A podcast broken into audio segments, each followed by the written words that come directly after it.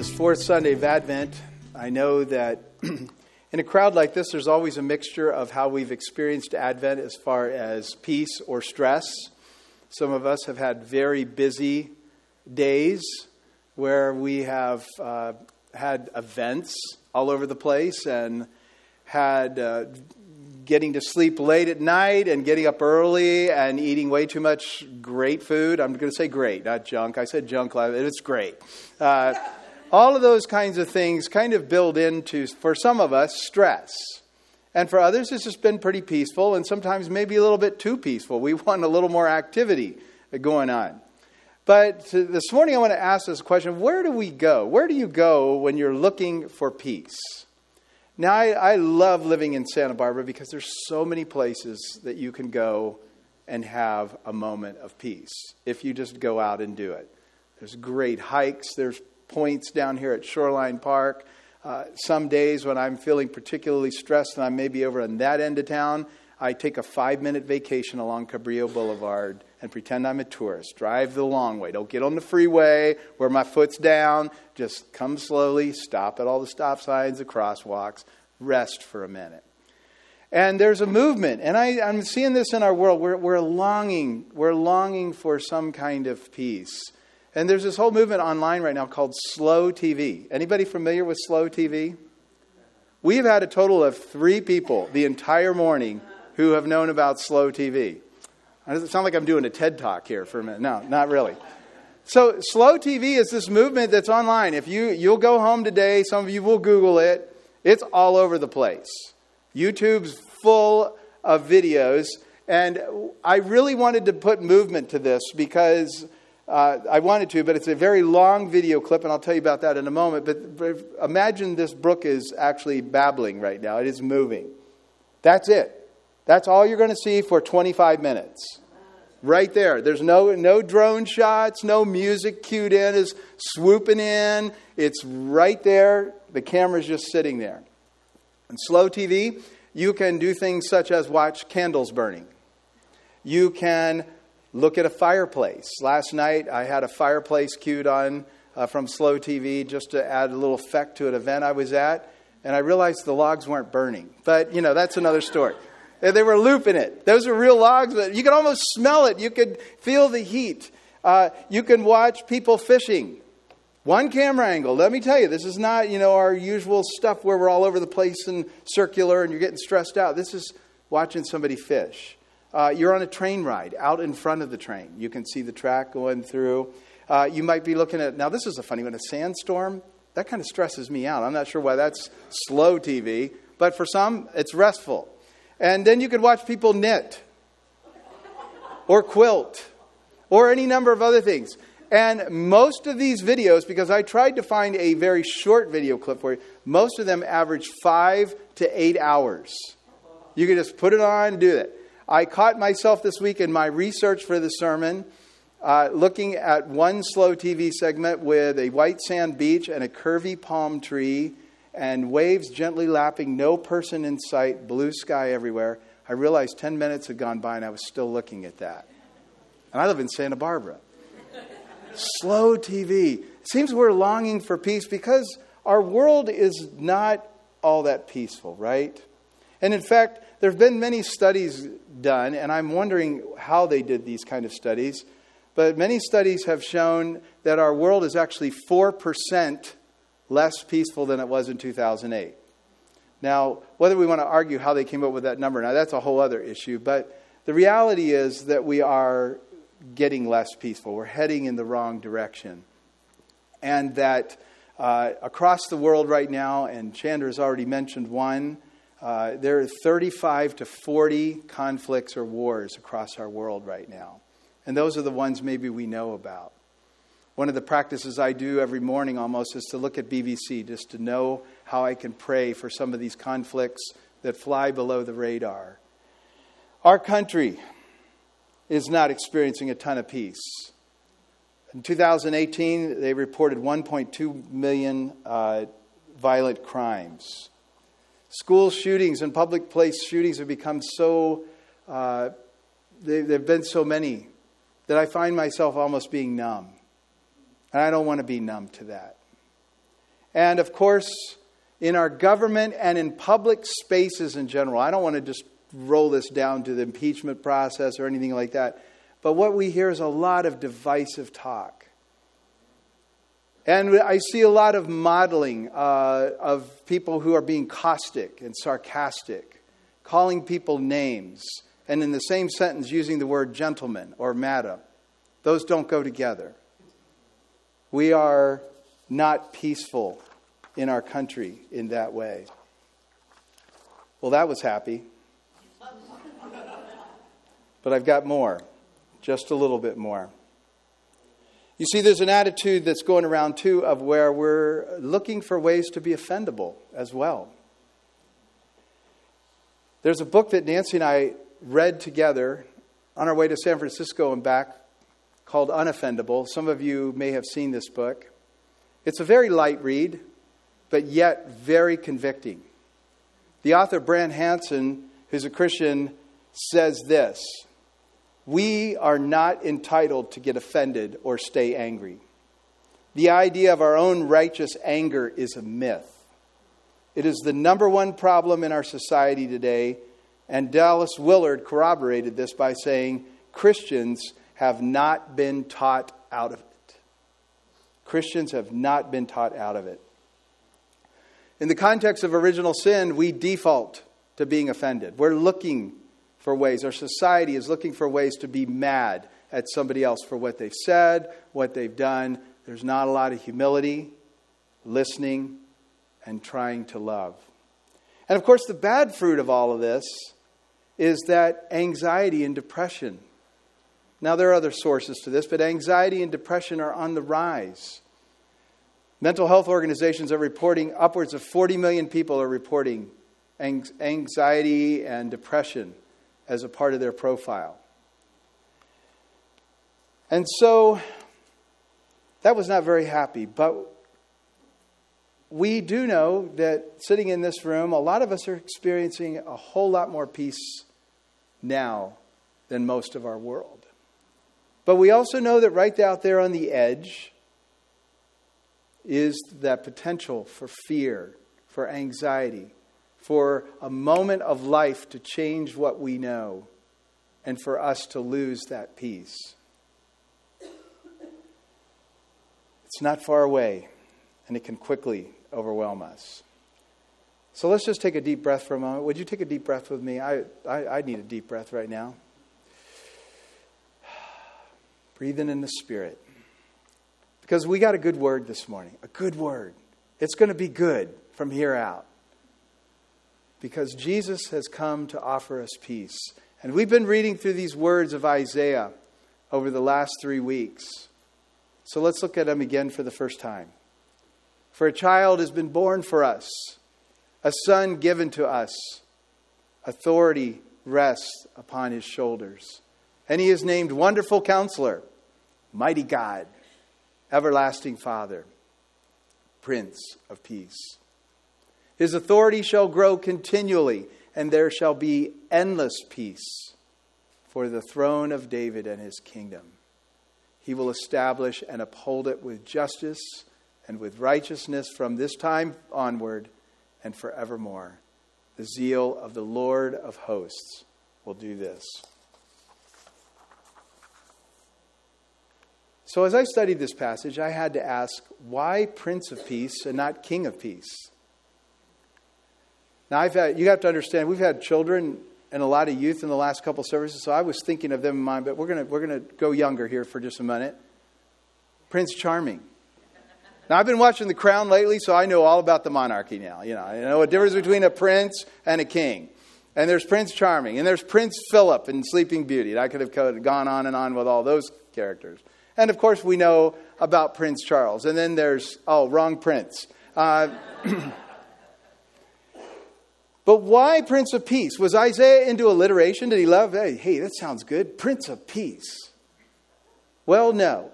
Actually, when you go back to the Hebrew meaning of prince, it was principal, P A L, at the end of that. It's the principal of peace. He was the chief of peace. I've had to practice this all week because I've been wanting to say chief of police. He's the chief of peace. And it doesn't get any higher than him. And the Prince of Peace, Chief of Peace, came as a baby. And he lived among us. And he lived out peace. And so this morning, what I want, what God is calling me to proclaim, and what I want us to all hear, and myself included, is that while I want us to think about how we can pray for peace way out there and in all the different regions of the world, how about we pull that right in to us this morning and talk about how peace starts with each of us. And Jesus in John chapter 14 declares these words, and these are going to be our core words this morning. I've said these things to you while I'm still with you. But the advocate, the Holy Spirit, whom the Father will send in my name, will teach you everything and remind you of all that I've said to you.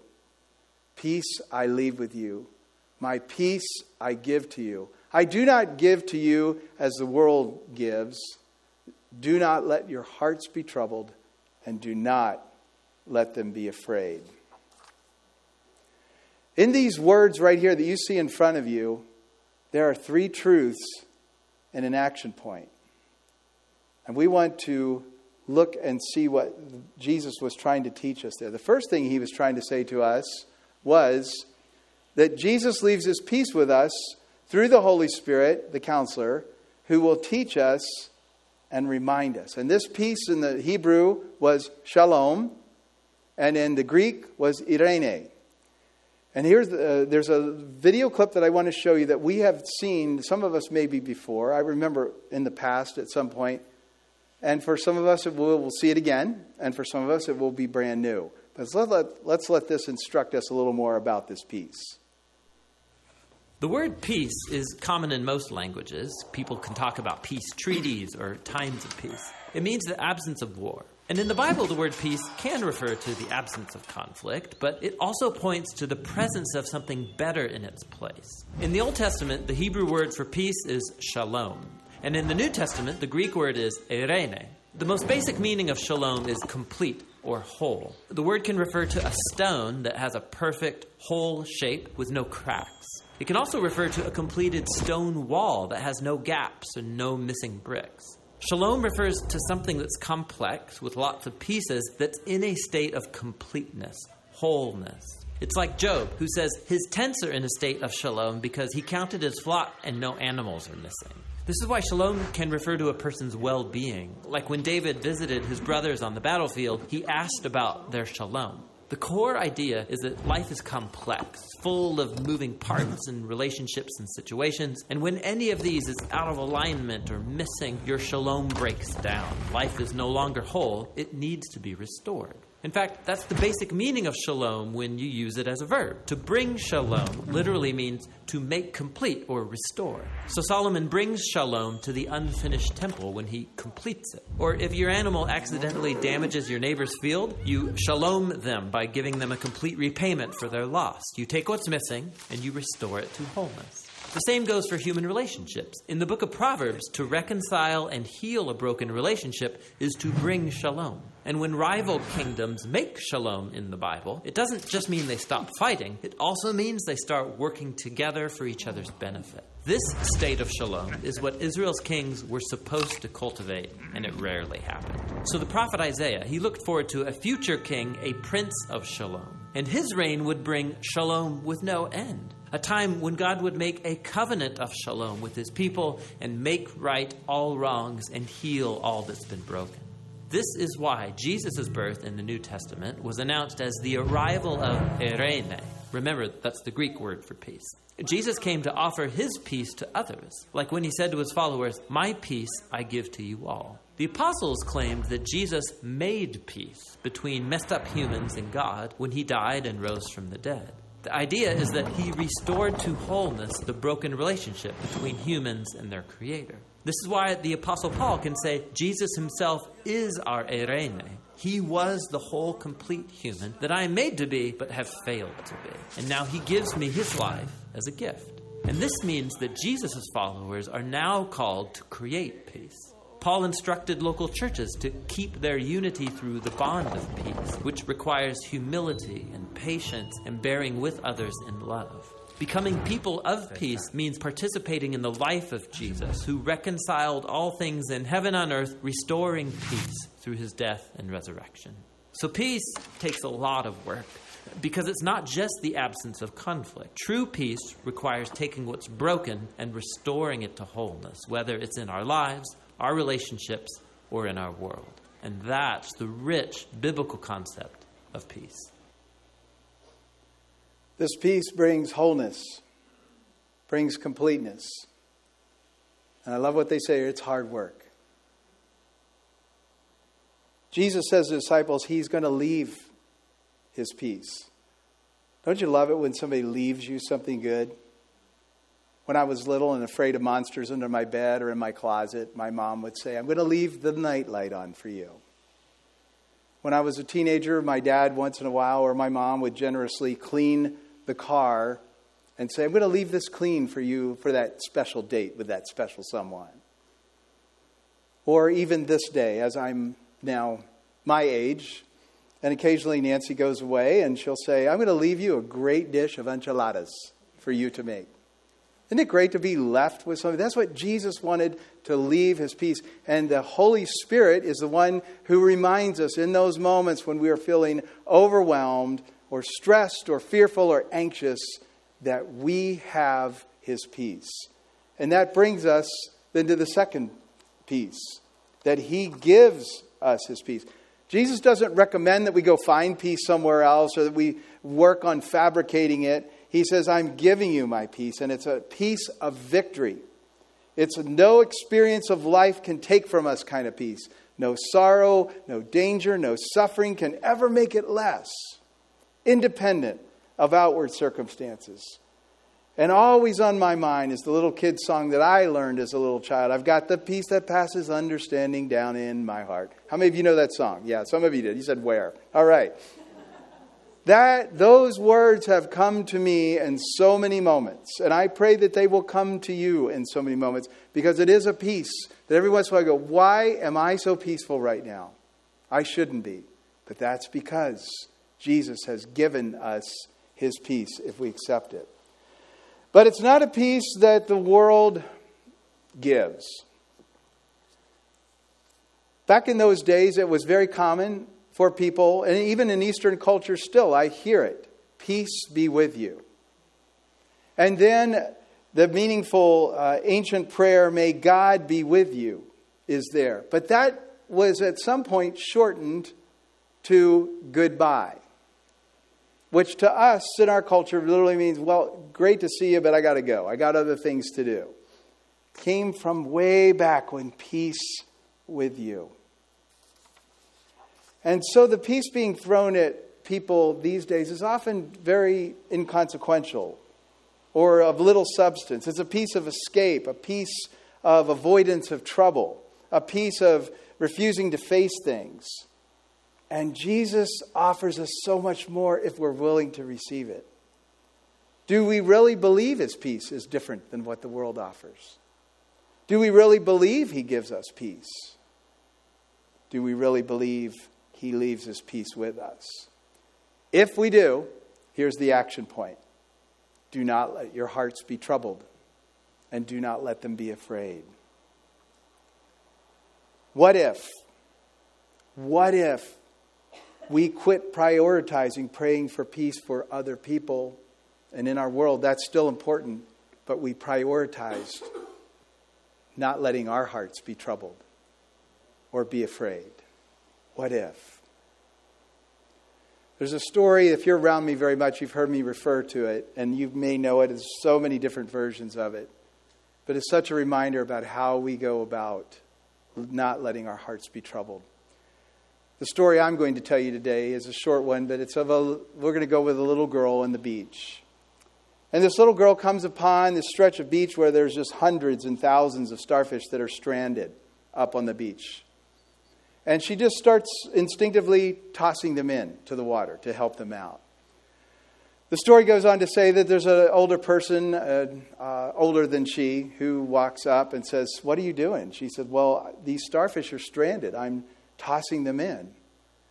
And the person says, Well, you can't possibly toss in all of these things. And she reaches down and she picks up another starfish, as if to say, Watch me. she tosses it in and says, Well, I made a difference in that one, didn't I? To which the person got the point. Now, some stories go on to be a little bit way too dramatic, where people all of a sudden start appearing on the beach, probably singing a song together, and sun setting, and dolphins are leaping, and starfish are being flung from every corner, and the whole beach is empty. So you can go with that if you want. But that's really what this is talking about. That's what Jesus is talking about, that it's going to start with us. And it's going to be one starfish at a time, one heart at a time. And when we begin to actively believe the Prince of Peace, the Chief of Peace, he will leave that peace for us and give that peace. And so the final word this morning is from the Sermon on the Mount. When Jesus says, Blessed are the peacemakers, for they will be called children of God. Throughout the morning, I've been challenging three groups children, youth, and adults. You can put yourself in whatever category you want. But I've been challenging the children that they can be peacemakers in their homes, with their siblings, with their parents, on their playgrounds, in their school with their teachers, and that they could trust Jesus to care for them when they feel afraid or when they feel abandoned or abused.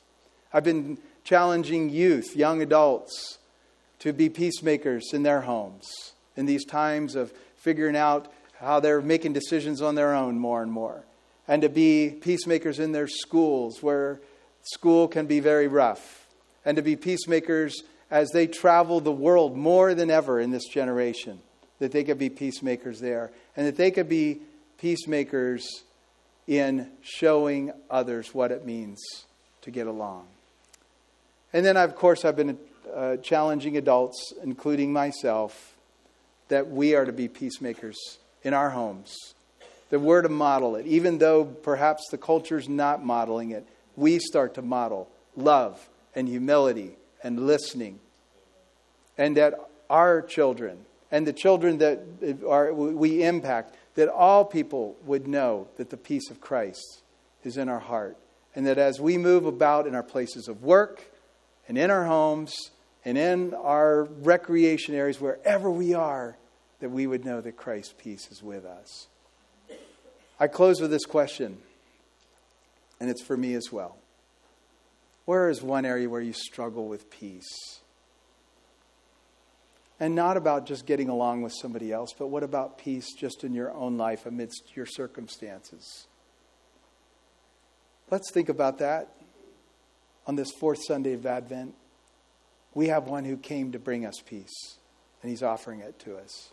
Let's take these moments of silence. Thank you for listening. If you would like to learn more about the Free Methodist Church of Santa Barbara, you can visit us online at fmcsb.org. We pray this message has been a blessing to you.